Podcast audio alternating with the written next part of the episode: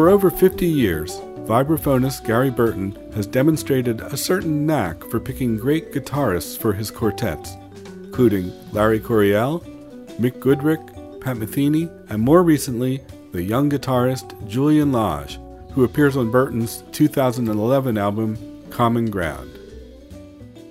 Welcome to Jazz Stories. I'm David Gorin.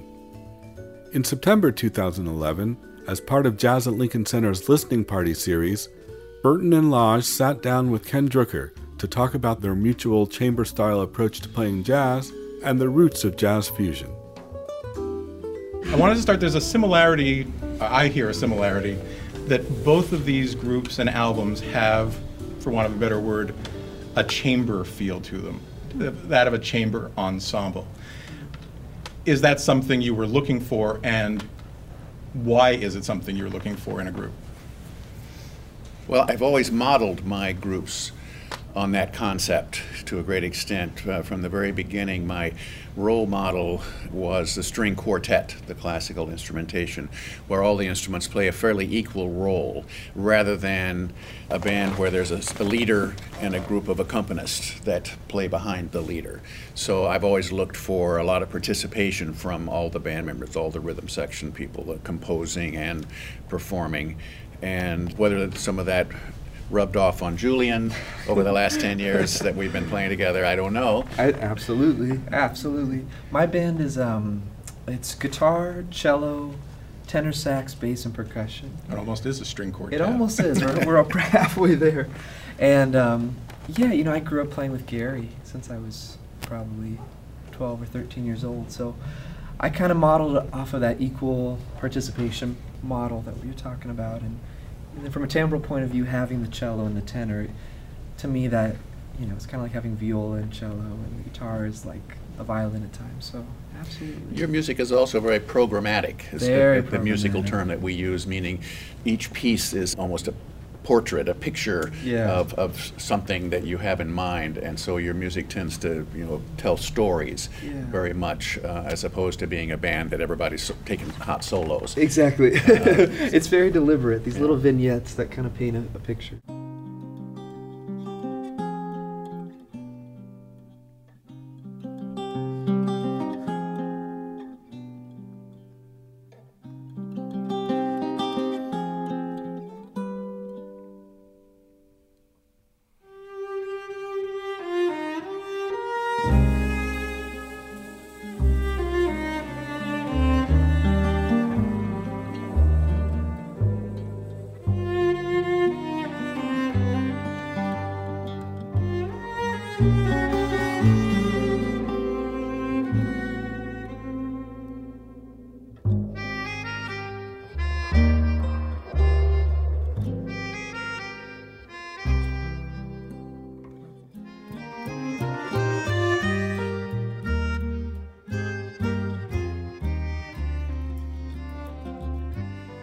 Well, and, and Gladwell, I mean, the, the idea behind the album is very mm. much, uh, it has very much to do with that. If you want to tell us a little bit about the album. Sure, yeah. Gladwell is about an imaginary town, and the whole concept was to make a record where we basically kind of uncovered this forgotten place that existed like God knows when, but a long time ago. And it was our job to sonically walk you through this town.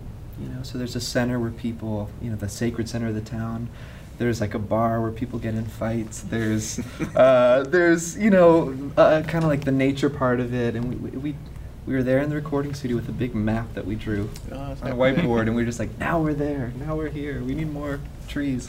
So yeah, that's how I look at See, it. See, at the beginning, I thought it was about Malcolm. it, so. could, it could be. He's deep. Now, obviously you have a wonderful guitarist in this new mm-hmm. quartet, but over the years you have hired and been associated with many great guitarists in many different styles. Mm. Is it an affinity for the guitar in and of itself, or is it the sound you get with the vibraphone that's particularly appealing? It's the sound. I have a great affinity for other players. I play with piano players um, as well, with Chick Corea for 40 years now but there's a sound thing that happens with vibes and guitar. They're a little bit similar. They're both mellow sounding instruments, and they can either play independently of each other and sound different, or if you play in unison, they kind of blend together into a new sound that's like a new instrument, so the guitar vibe, and it has a nice full sound to it. So orchestrationally, it works very well for a small group to have this uh, range of variables that are so complementary. It wasn't my idea to play with guitar. The first group I got into uh, as I was starting out, age 17, and my first real break was with a guitar player in Nashville, and he had the idea to, that he wanted to play with vibes and found me. That introduced me to it, and when I formed my own band a few years later, I came back to it. And I've, through the years, I've used it a lot, and I've been really lucky to find probably 80% of the best guitar players in the jazz world. I, I think people would be interested to know who some of those guitar players are. They've oh, heard of okay. Well, of them. people that started in my band were Larry Coryell, John Scofield, Pat Metheny, Mick Goodrick, Kurt Rosenwinkel, a couple others that you wouldn't be so familiar with, and then recently Julian. So it's it's uh, an impressive lineup, to Graduate say the least. Yeah.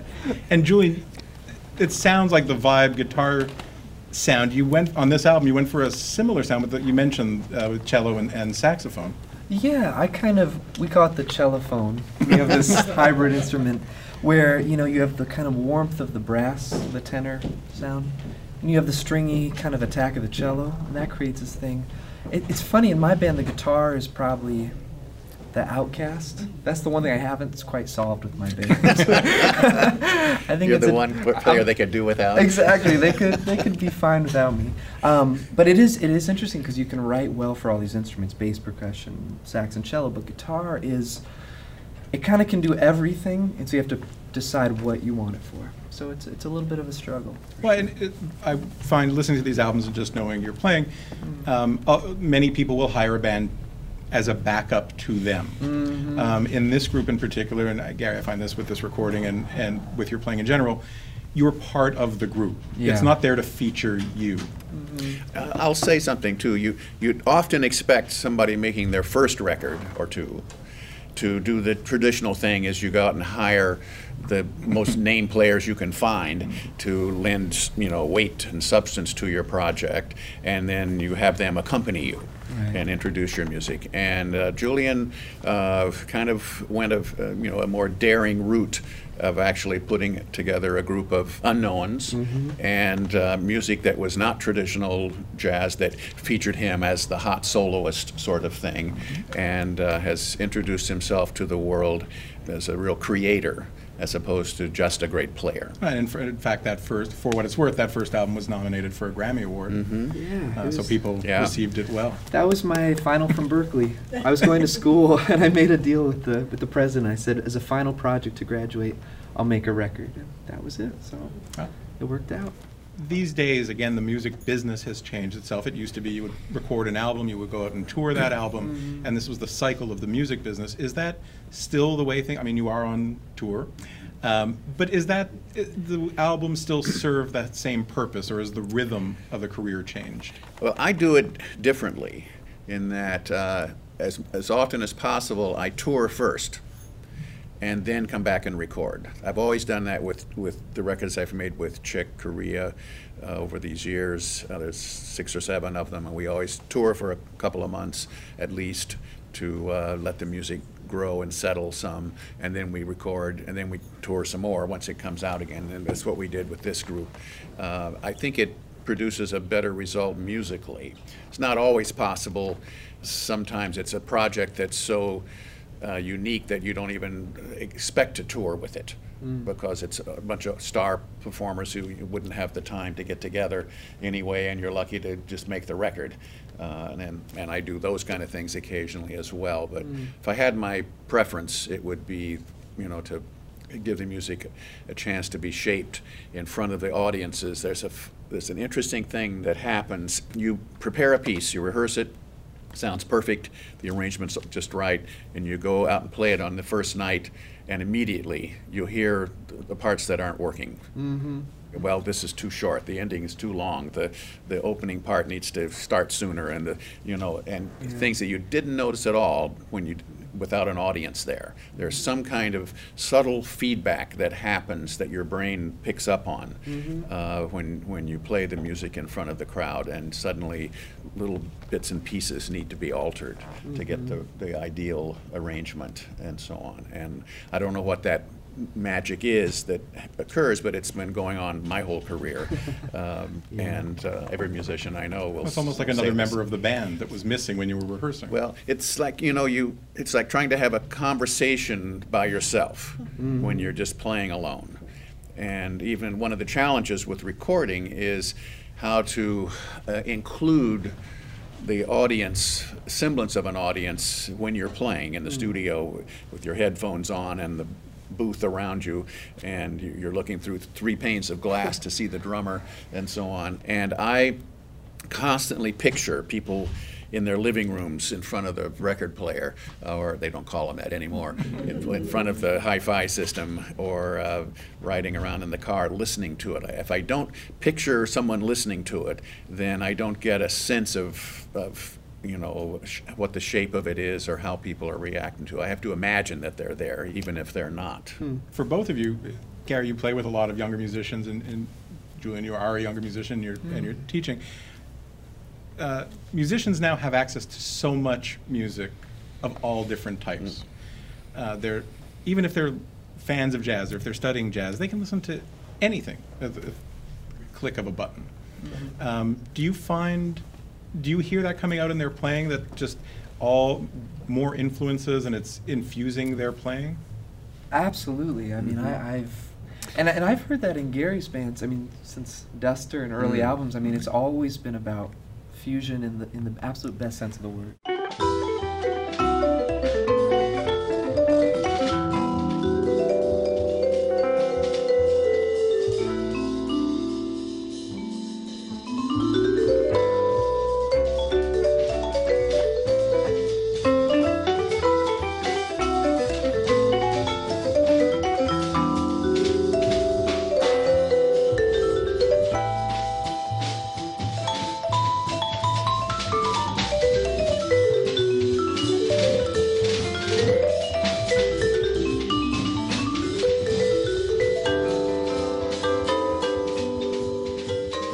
Do have a theory that musicians go, jazz music improvisers hmm. go in one of two paths. They either choose one style and tradition to follow and they stay with it. And that's and they do it wonderfully and we love them, we love their playing and so on, but they don't venture outside it. Hmm. And then the other path is you're kind of a, a- an explorer. Yeah. You're always wanting, visiting other musical lands as you hear. Any, with, as an improviser, if you hear something and feel you relate to it, you can usually play with it. Yeah. Uh, classical musician can't do that. You know, they- it has to be written out for them, or they, they don't know where to start. Uh, so for jazz musicians, we're singularly equipped to experiment. And for me, I've ventured into tango music with Astor Piazzolla over the years. I've done classical projects. I've done many kinds of jazz and so on. And the, the concept of my first band was to break out of what I thought was kind of a box that jazz was in. Everything was in syncopated time and everything followed the kind of harmonies that were popularized with Broadway shows, and we couldn't seem to do anything else. So I wanted my first band to take elements from classical music, from pop music, from country music, and bring them into this jazz band, which was at the time uh, pretty radical. And I, for the first two years, I got a lot of criticism about it. And then um, a lot of other musicians started doing it too. And then I, you know, uh, was sort of vindicated. Which album, which was the first album? Duster. Duster. I just start, left Stan Getz and started my first band, and, and I said, I want to do something uh, to change my audience. I've been playing with George Shearing and then with Stan Getz for some years, and I looked out at the people. I was tw 22, 23 years old. They were all 40 and 50 years old.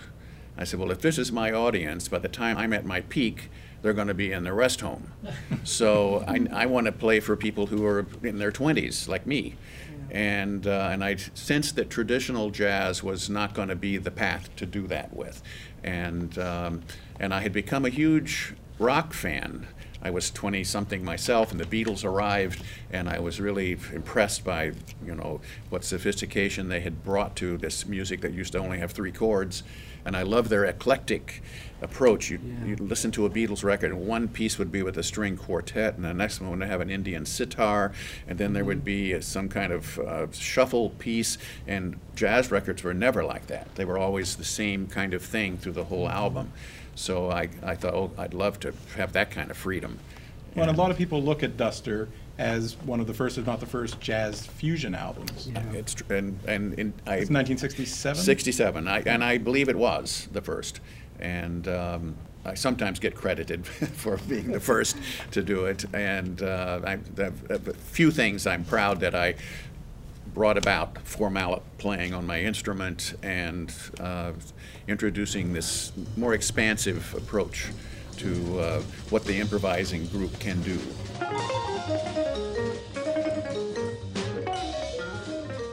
That was vibraphonist Gary Burton in conversation with guitarist Julian Lage and Jazz at Lincoln Center's Ken Drucker. Jazz Stories is produced at Murray Street by myself, David Gorin, Alexa Lim, and Steve Rapp, with support from Jazz at Lincoln Center. You can hear more jazz stories at jalc.org.